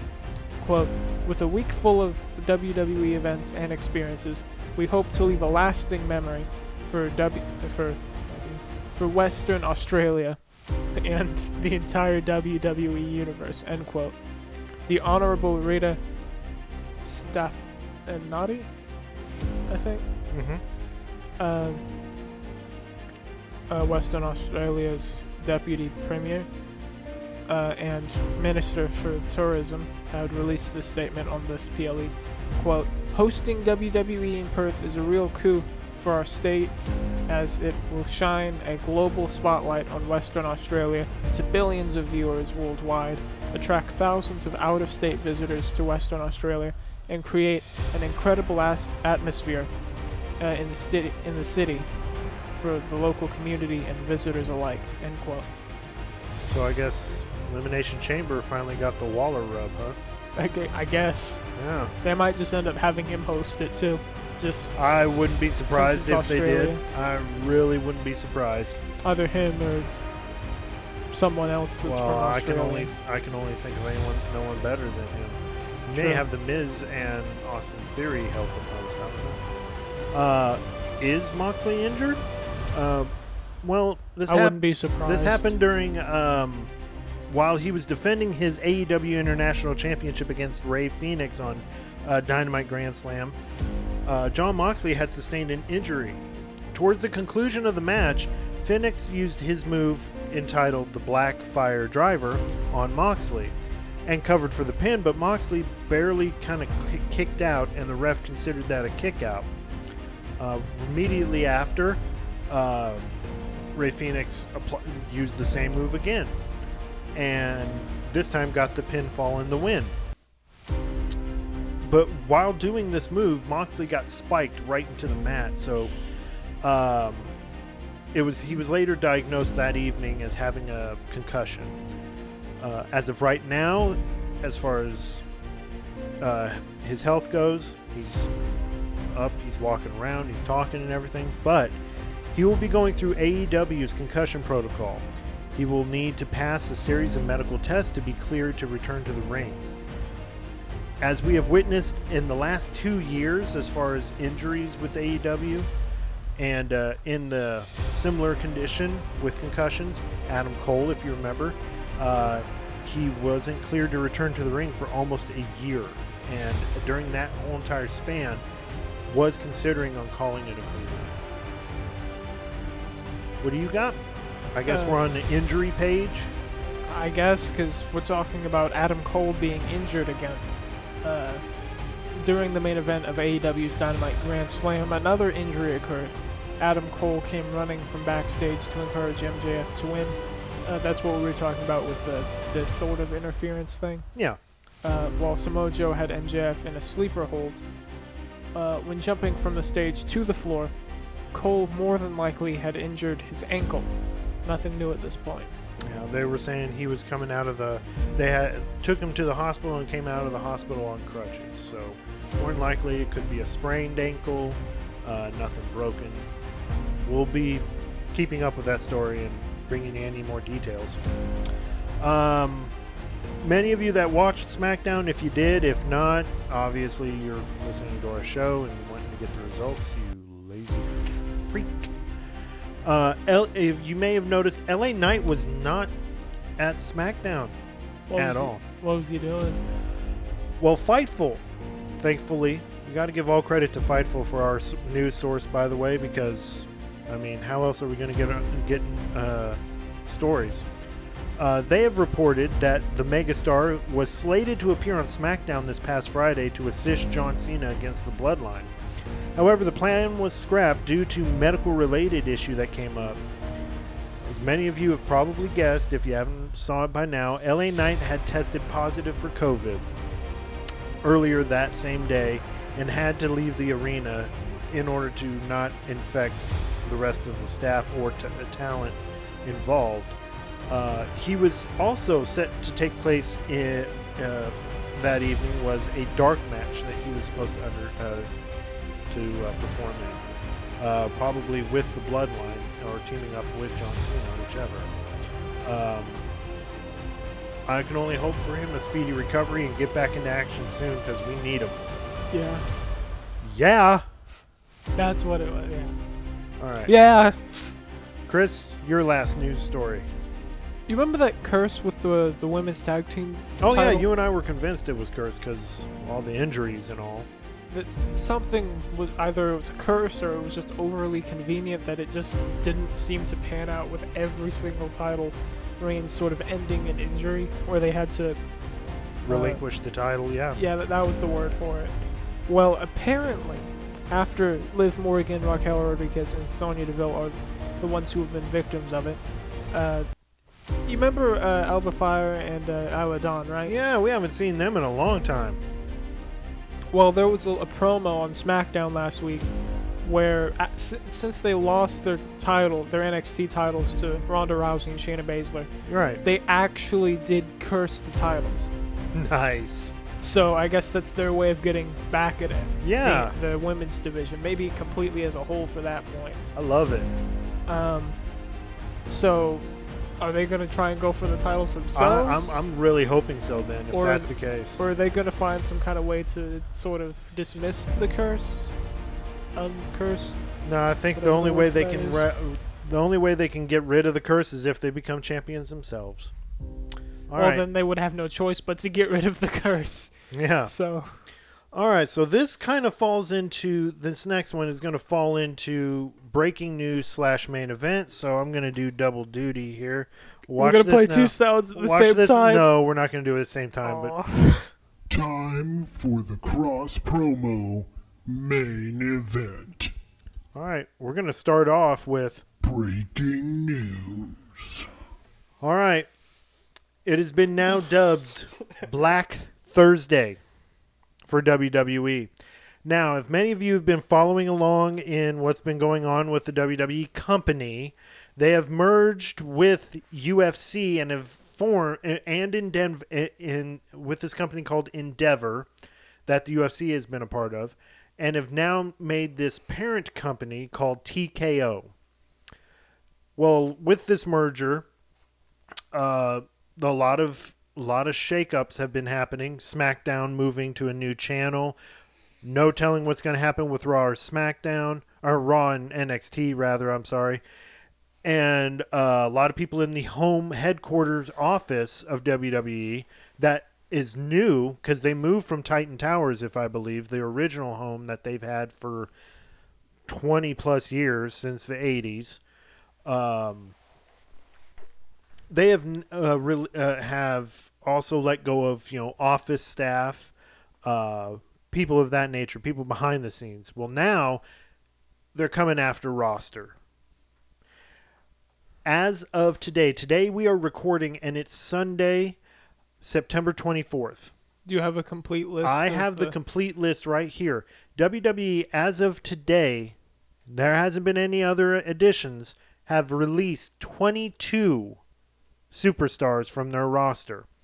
Uh, I'll go ahead and read a little bit here. With the WWE and UFC merger taking place these t- last two weeks and the announcement of the parent company of the two, TKO, WWE, has not only let go of office staff of the WWE headquarters, but they have now released up to 22 uh, superstars from all shows. No one, no particular show, and also developmental trainees, people we haven't even seen yet in NXT. And the list is as follows. Some of these will be surprises. Be be prepared. Alexis Gray. Haven't heard of her because she's a developmental trainee. She just barely has been training with WWE and NXT and has not had a match, whether it be a dark match, non televised, or televised. They've uh, let go of Aliyah, uh, who was once on SmackDown. Uh, I believe she has been out for a while now since uh, due to injury. Uh, Brooklyn Barlow, we've seen her a few times here and there on television and live events. This one is a surprise. Dabba-Kato. he was going to have a uh, rivalry with Tyler Bate. It looked like. Um, you also know him as Commander Azeez. He was uh, released. Dana Brooke has Did- been. Didn't she just kind of get brought back? It seems like. It, it seems like yeah, and she was having a pretty good storyline built up with uh, uh, what was it, Kelani Jordan. She was let go. Here's the one that is the biggest surprise of them all. Dolph Ziggler has been released by WWE.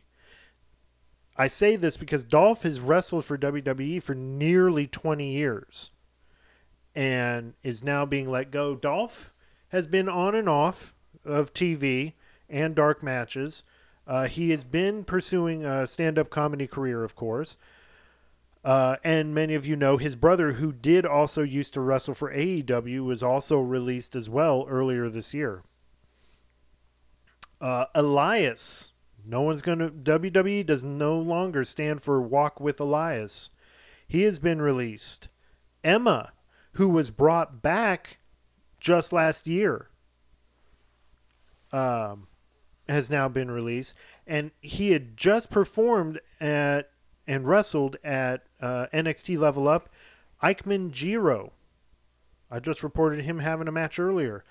Uh, he has been released. Uh, Kevin Ventura Cortez, he just got out of the developmental uh, training and was starting to come into NXT. He is let go. Mace and Mansoor, maximum male models have been released. Matt Riddle, this one's an even bigger surprise. This one was one of the last he, ones. He actually got confirmed. I thought it was just. It was confirmed. It is confirmed. Matt Riddle, the original bro, has been released from. WWE. I thought they were trying to do some kind of thing between him and uh, McIntyre. Well, not anymore. He's been released. weird. Um, yeah, Melanie Brzezinski. Never heard of her because she's a developmental trainee as well. Here is another one. Mustafa Ali has been released as well, and he was building up a program to go up against whoever won between Dragon Lee and uh, Dominik. Dominik Mysterio at No Mercy at NXT's No Mercy. Now Dominik doesn't have an opponent for No Mercy. well, not a readily available one. Who knows? He may go after. It may be Dragon Lee again. Um, next up, Quincy Elliott from NXT. Rick Boogs or Boggs or however he got he's uh, was released. Riddick Moss, also known as uh, Madcap Moss, I believe, he's been let go. Shanky uh, used to run. He used to run with uh, uh, Jinder Mahal. Uh, Shelton Benjamin has been released as well. So Cedric Alexander and Shelton Benjamin, the tag team that they were, is no longer existent. And um, the same could be said about uh, Hit Row because Top Dollar has been released again. Many of you know the releases had came earlier in 2020 or later in 2020 due, due to the COVID outbreak. We had so many re- uh, superstars that were released. Top Dollar was one of them. I think all of Hit Row. I think was All of released. Hit Row was, and then at one point they were brought back, but this time it's just Top Dollar. Nothing on Ashante, the Adonis, or B-Fab. Uh, and then to close out the list, Ulysses, uh, Ulisa Leon, she has been released. Um, again, these are the 22. And some of these are a shock, like Dolph Ziggler, um, Matt Riddle, Mustafa Ali, and um, I believe that was and Shelton Benjamin as well. Uh, I do have here their win loss records for their entire WWE career. This is counting them being in developmental programs or and or whatnot. Uh, Alexis Gray never saw a WWE ring on any dark match or uh, TV. Aliyah leaving WWE with a record of 129 wins, 233 losses, and six draws. Aliyah had a total of 368 matches with WWE. Uh, Brooklyn Barlow uh, had 10 matches in total, with her record only being 0 and 10. So she has been she was she le- leaves the company defeated in more ways than one. Not making a joke because I'm I'm telling you right now, I'm not making light of the fact that these people just lost their jobs. And granted, I know a lot of you out there listening who have opinions and think that it matters, coming off and saying, well, uh, they can go off and join another wrestling promotion. There's AEW, there's New Japan, there's Ring of Honor, there's Impact. Yeah, I know.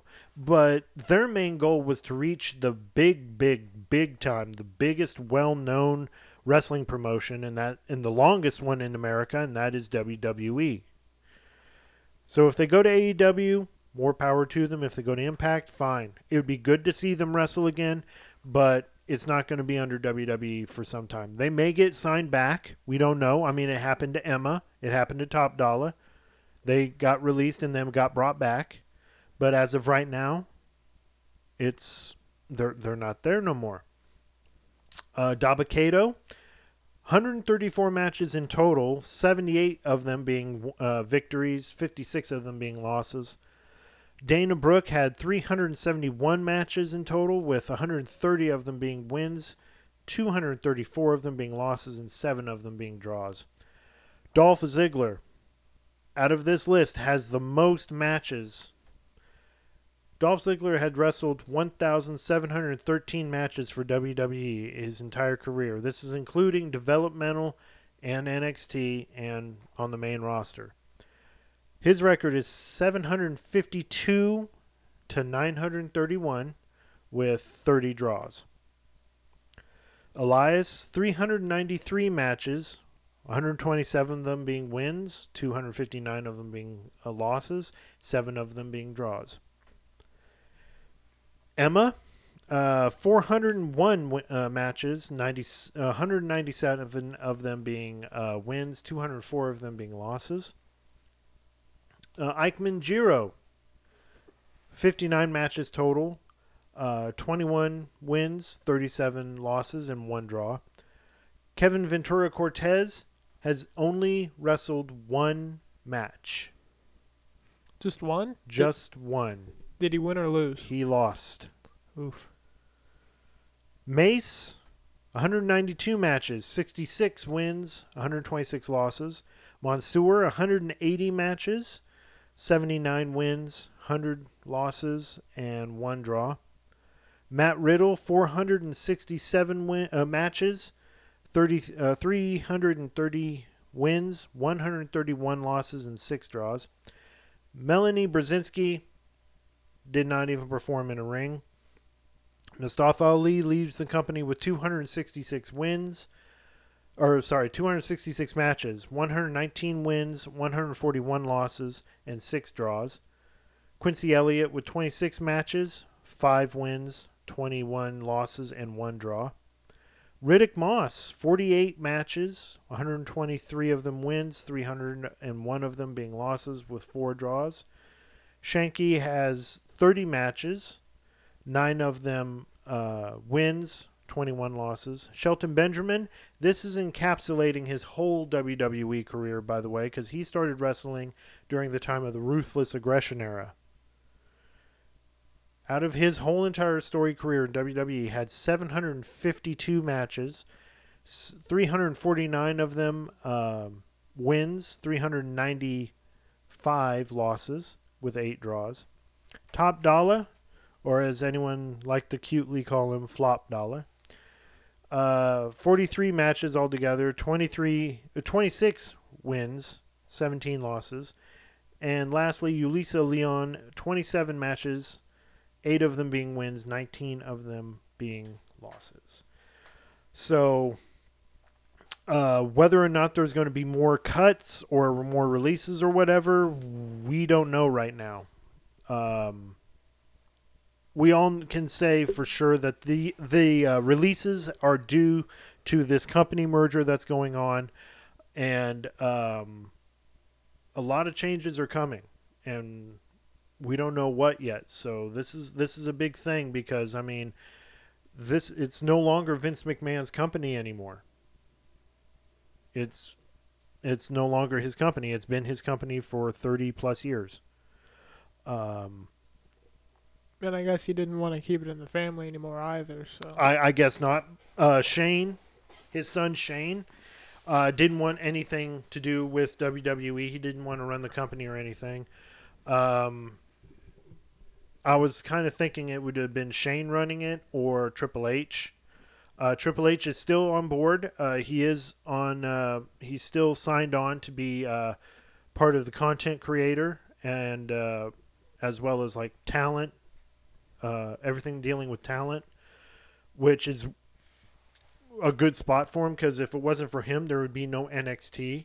And if you saw NXT in its early years, where you had Seth Rollins, Roman Reigns, you had all the people that are champions now and on the main roster back on NXT, back when they were starting out, it was big and it was great in action wrestling. And um, I just really hope Triple H kind of continues it. Him and Stephanie. Stephanie is, as we know, has stepped down as any any person on the board. She was co CEO, uh, sharing the title with uh, now uh, WWE President Nick Khan, not to be confused with Tony Khan, and no relation to Tony Khan. because if there was, that would be kind of weird. It would be kind of weird, but it would be great to have that forbidden door, as they say, open up between WWE and AEW. Um, Uh, that would be cool if they could do like a crossover or something. but um, that reminds me, I did get a list. I mean, we all know about um, what's going on with um, some of the talent. I mean, there was people. Um, there was people that are like uh, Jade Cargill going to uh, been spotted going to the performance center for WWE. Uh, looked and found this interesting little list online. Um, someone put this together. I can't remember who. I can't. Uh, I wish I can give them credit on this, but it is called the All Elite World Wrestling Entertainment AEW versus WWE Multiverses. Here's the list of matches that they have here: Swerve Strickland versus LA Knight. Skye Blue versus Alexa Bliss. Bunny versus Shotzi. Samoa Joe versus Solo Sikoa. Yeah, Actually, let's do this. Let's take these matches one by one as of right now and just pick who our winner would be. Starting with Swerve Strickland and LA Knight. LA Knight. I would go with LA Knight. Uh, Skye Blue versus Alexa Bliss. I like both of them. They're both skilled. It's gonna be Alexa Bliss. I would go with Alexa Bliss, yes. Because who knows what state she would be in? Is she going to be her original self, or is she going to be the one that's being uh, led by Uncle Howdy? Uh, next up, the bunny, who is with the butcher and the blade, uh, takes on Shotzi. I haven't seen much of bu- of the bunny. Just Butcher and the Blade. She goes with them to the ring. Uh, I mean, like in ring stuff. Oh. Is she just like a manager or something? She's a manager slash wrestler. I haven't seen much of her wrestle. Okay. Well, I would go with Shotzi on this one. Same. Okay. Uh, this one, I saw your eyebrows perked. Samoa Joe versus Solo Sikoa. Both ruthless, both meaty men gonna slap meat. Um, I would have to say I kind of want to say Samoa Joe. I want to say Samoa Joe too, but Samoa Joe's, you know, he's got experience, but Solo has got more toughness and he's got the youth on his on his side. and also the the numbers too. That is true. You don't know if the bloodline is going to come in and interfere, and no one is with Samoa Joe. So I'm I'm I'm thinking maybe Solo on this one. This one really shouldn't be on the list because it has happened before. What do you mean? Chris Jericho versus John Cena. They've had matches in WWE before, so I, I disregard that one. Blackpool uh, Blackpool Combat Club versus LWO. Blackpool. I would say Blackpool Combat Club. If it was Blackpool Combat Club against, say, the Judgment Day or the Bloodline, I would lean more towards Judgment Day or the Bloodline because they're just as crazy. Uh, Private Party versus the Street Profits. who's street? Who's uh? Uh, Private, Private Party, Party um, it was Isaiah, who's with Matt Hardy. Um, I, I would just say Street Profits. I would say Street Profits too. Uh, uh, let's see here. Three way or no tag match. FTR versus Kevin Owens and Sami Zayn. Ooh, Mm-hmm. that's kind of hard Instant one. instant five star classic, as Dave Meltzer would report it to be. Um, I don't know. I would lean more towards Kevin and Sami. They're lifelong friends. But remember those two like thirty minute matches we saw from FTR. This one would be an hour. it might just be, if Um, not close. Yeah, I would. I would go. I want to say this is close. Yeah, I- so you haven't made a choice. no, I haven't. Uh,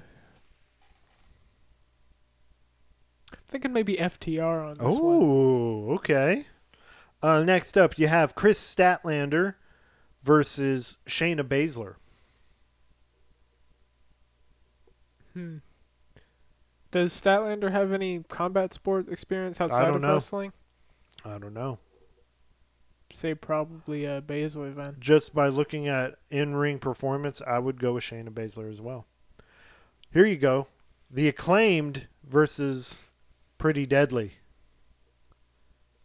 Numbers game, uh, the acclaimed. I would go with the acclaimed.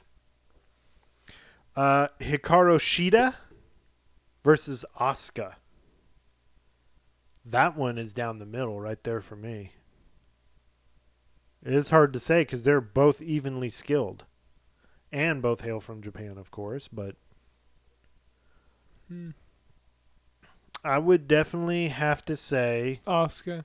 I would actually I would go with Hikaru Shida. Uh, next up, if they were getting along, the Outcasts If versus they were getting along. if they were getting along, uh, the Outcasts Damage control. versus Damage Oh, Control. guessed right. You Well- called you called that one. It was Yeah. like what what three woman faction is there that could go against them? And I could and there's only really one. Damage Control, and I would pick the Outcasts on this one. I'm a If- longtime Ruby Soho and Saraya fan, and If they were still united, uh, like they used to be at this point, This is hypothetical that you know they're they're still working as a functional team. yeah. uh, I'd say probably yeah. Uh, the, The outcast. Outcasts. Okay. This one technically it's been done before, but it would be see- cool to kind of see it one more time. Christian Cage versus Edge. Edge and Edge and Christian was about to facing say, each didn't other. they used to be the tag team? They used to be the tag team, and at one point they had a falling out and did face each other. I would pick Edge. Huh. I want to say Edge too. Uh, here you go. You would love this one, I think. Darby Allin versus who do you think they pick? Don't know. You got to at least guess. A hint. No, no hints. Jackknife? Nope. Darby Allin. It would be a good one though, to actually, if you think about it. Uh, but no, Darby Allin versus Seth freaking Rollins. Oh, yeah, that would be a good one. I'm I'm torn on that one. Not out of you know which one's my favorite. It's more what I've seen them do in the ring, the both of them. Then you also got to kind of consider uh, what about Sting? N- no, Darby he's Allin's he's on the list, but What if Sting That's was later. in? What if Sting wanted to like butt in there, and that would kind of put it in Darby Allin's favor? yeah, that would be. Um, I want to say if that's the case, if Sting gets involved, then Sting, uh, Darby Allin would win. But if if there's no Sting involved, then it would be Seth Rollins. I would go with Seth Rollins regardless. Um, Jade Cargill versus Rhea Ripley. Bianca Belair. Oh, okay. Uh, I'll say Belair. I would go with Belair, but I would. I'm torn on that one too. I could go Cargill, because Cargill is as tough as they come too. Uh, who Wasn't we got she here? the uh, title holder before Kris Statlander? yes. Yes. Yeah. All right. This yeah, one. In that case, I'm torn too. yeah. Because she was like undefeated or something like she that. was undefeated it, it was as TBS really champion. number. Yeah. You gonna still stick with your pick? Yeah, I'm still gonna stick with my pick. Okay. Uh, Luchasaurus versus Kane. Kane doesn't wrestle anymore, does he? Or This is is this? this is all hypothetical. Hmm. I don't know. You're gonna have to pick one. I would pick. I want to say maybe Kane. I would pick Kane. All right. Next up, MJF versus. Who do you think? I'm gonna say either Roman Reigns or The Rock. No, MJF versus Austin Theory. I was wrong on both of those. Wow. Uh, MJF. I'll go with MJF. But then again, Austin Theory's pretty tricky too. He got tricks up Wh- his which sleeve. one's gonna be trickier? You know. Uh, I don't know. Uh, here's another good one. The Hardys versus the Usos.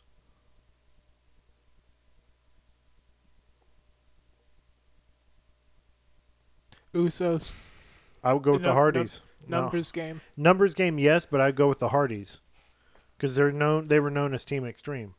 Here, here's a good one.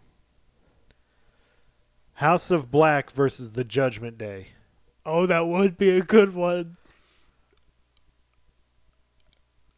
House of Black. I want to say. Oh, I would go with Judgment Day because Rhea Ripley is tougher than uh, Julia Hart. Yeah, that is true. I, I'll go with Judgment Day. I'm not trying. I'm not saying it to try I'm, to I'm convince sticking you. with mine, but still. I'm I'm I'm going with Judgment Day on this one. I'm going with Judgment Day because you got Buddy yeah. Buddy Murphy against Dominik. and, and- and we both know he would probably win that one if it was fair. if it was in real life too. Um, Britt Baker versus Liv Morgan. Hmm. Say maybe Britt Baker on that one. Yeah. I would go with Dr. Britt Baker, DMD. Uh, th- here's another good one: The Elite versus the Bloodline. Ooh. You want to talk about a good dream match card right here? Yeah. Uh, See how many people were in the elite again? At least You four? had okay. You had quite a few. You had, yeah, Kenny Omega, the Young Bucks, Matt and Nick Jackson, uh, and you had Adam Page, and um, that was it. Just those four. So, say you take Sami Zayn out of the equation, he's no longer with the Bloodline. Then you just then you just have Paul Heyman, and all he can really do No. is some small So, interference here. And So with the Bloodline, you already know you have Roman, Solo, and the Usos, Jimmy and Jey. but there's no more Jey. But if This is again hypothetical. Okay, uh, in that case with Jey, I'd say probably the Bloodline, because then they also then it'd be at least even. Uh, maybe not so much counting Paul Heyman, uh, but without Jey, definitely the elite. I no, I would say the bloodline all the way through. Uh, you Uh, got the numbers on their side, so yeah. Uh, you got Brian Cage against The Rock. oof. I want to. I'm gonna stick with the Rock. I'm gonna go with The Rock because we don't know what kind of confusing face paint Brian Cage may be coming out with. Uh, here's an even better one: Jon Moxley versus Stone Cold Steve Austin. Ooh. both men that love to fight and both men that love to bleed. I'm gonna go with Stone Cold. I, I got one. I'm gonna get this one better on you. It comes up to an even draw. They pass out. They knock each other out. Oh, It comes out to a draw. Okay, and for the main event, of the AEW versus WWE multiverses. I don't know. Any one of those could have been a main event. I know, but this one is the ultimate one because this is the one that fans had been so going crazy over when he came to WWE.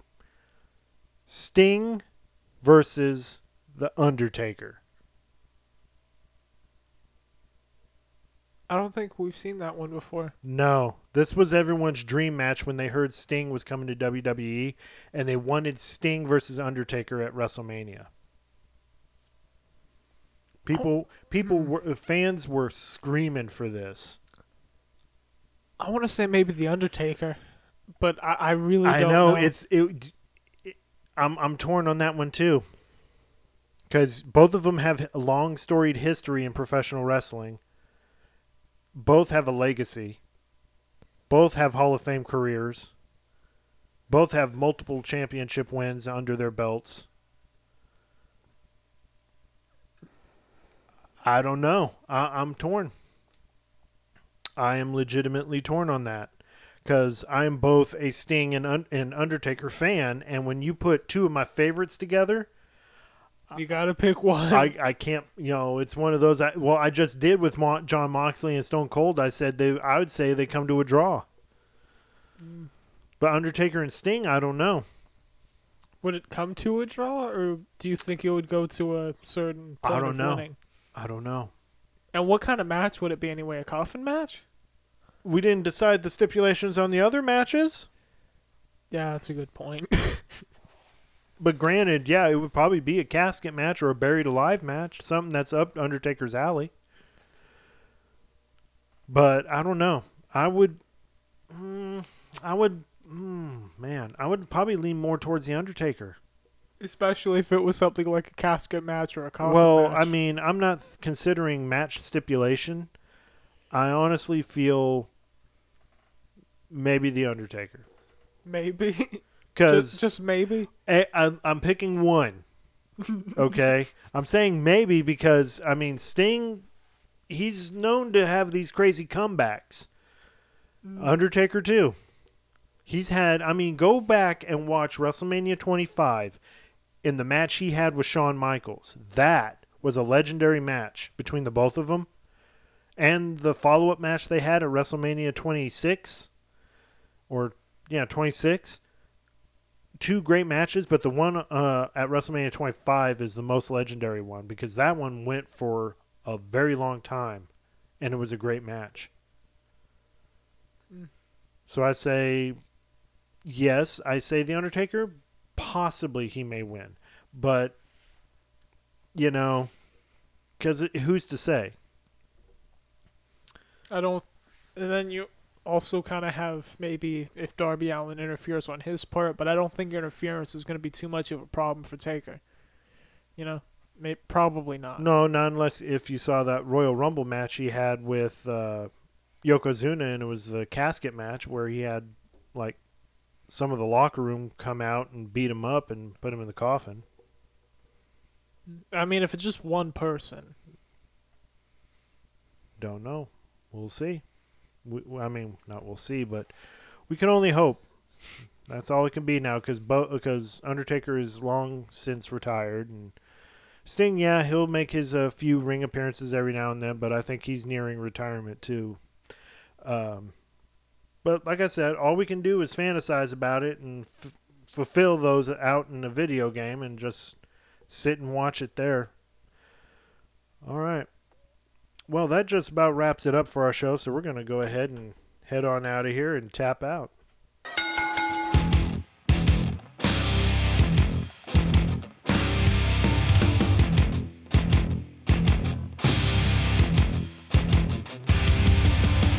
Big long week that we had. Who's and who's to say what other changes are coming up next week for WWE with this Endeavor merger? yeah, Uh, s- uh, hopefully, no more no more releases, no more cuts. Uh, we hope the changes are for the better, for sure. I mean, we look at it this way: possibly be getting new sets for the sh- uh, stage sets. the fifth stage. Yeah.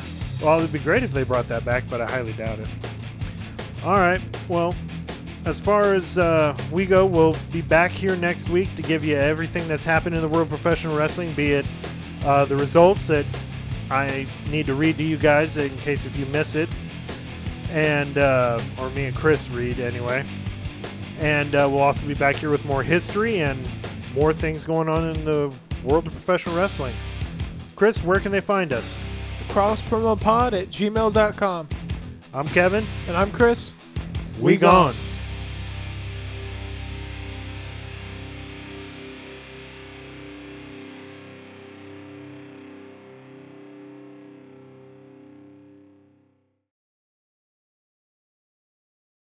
Honestly, I don't know why we have hope in just putting out the email. Well, maybe either there's something wrong with the email, or maybe they don't have all that many questions for us, or something. It'd be nice to at least get some kind of feedback from our listeners if we have any. Mm.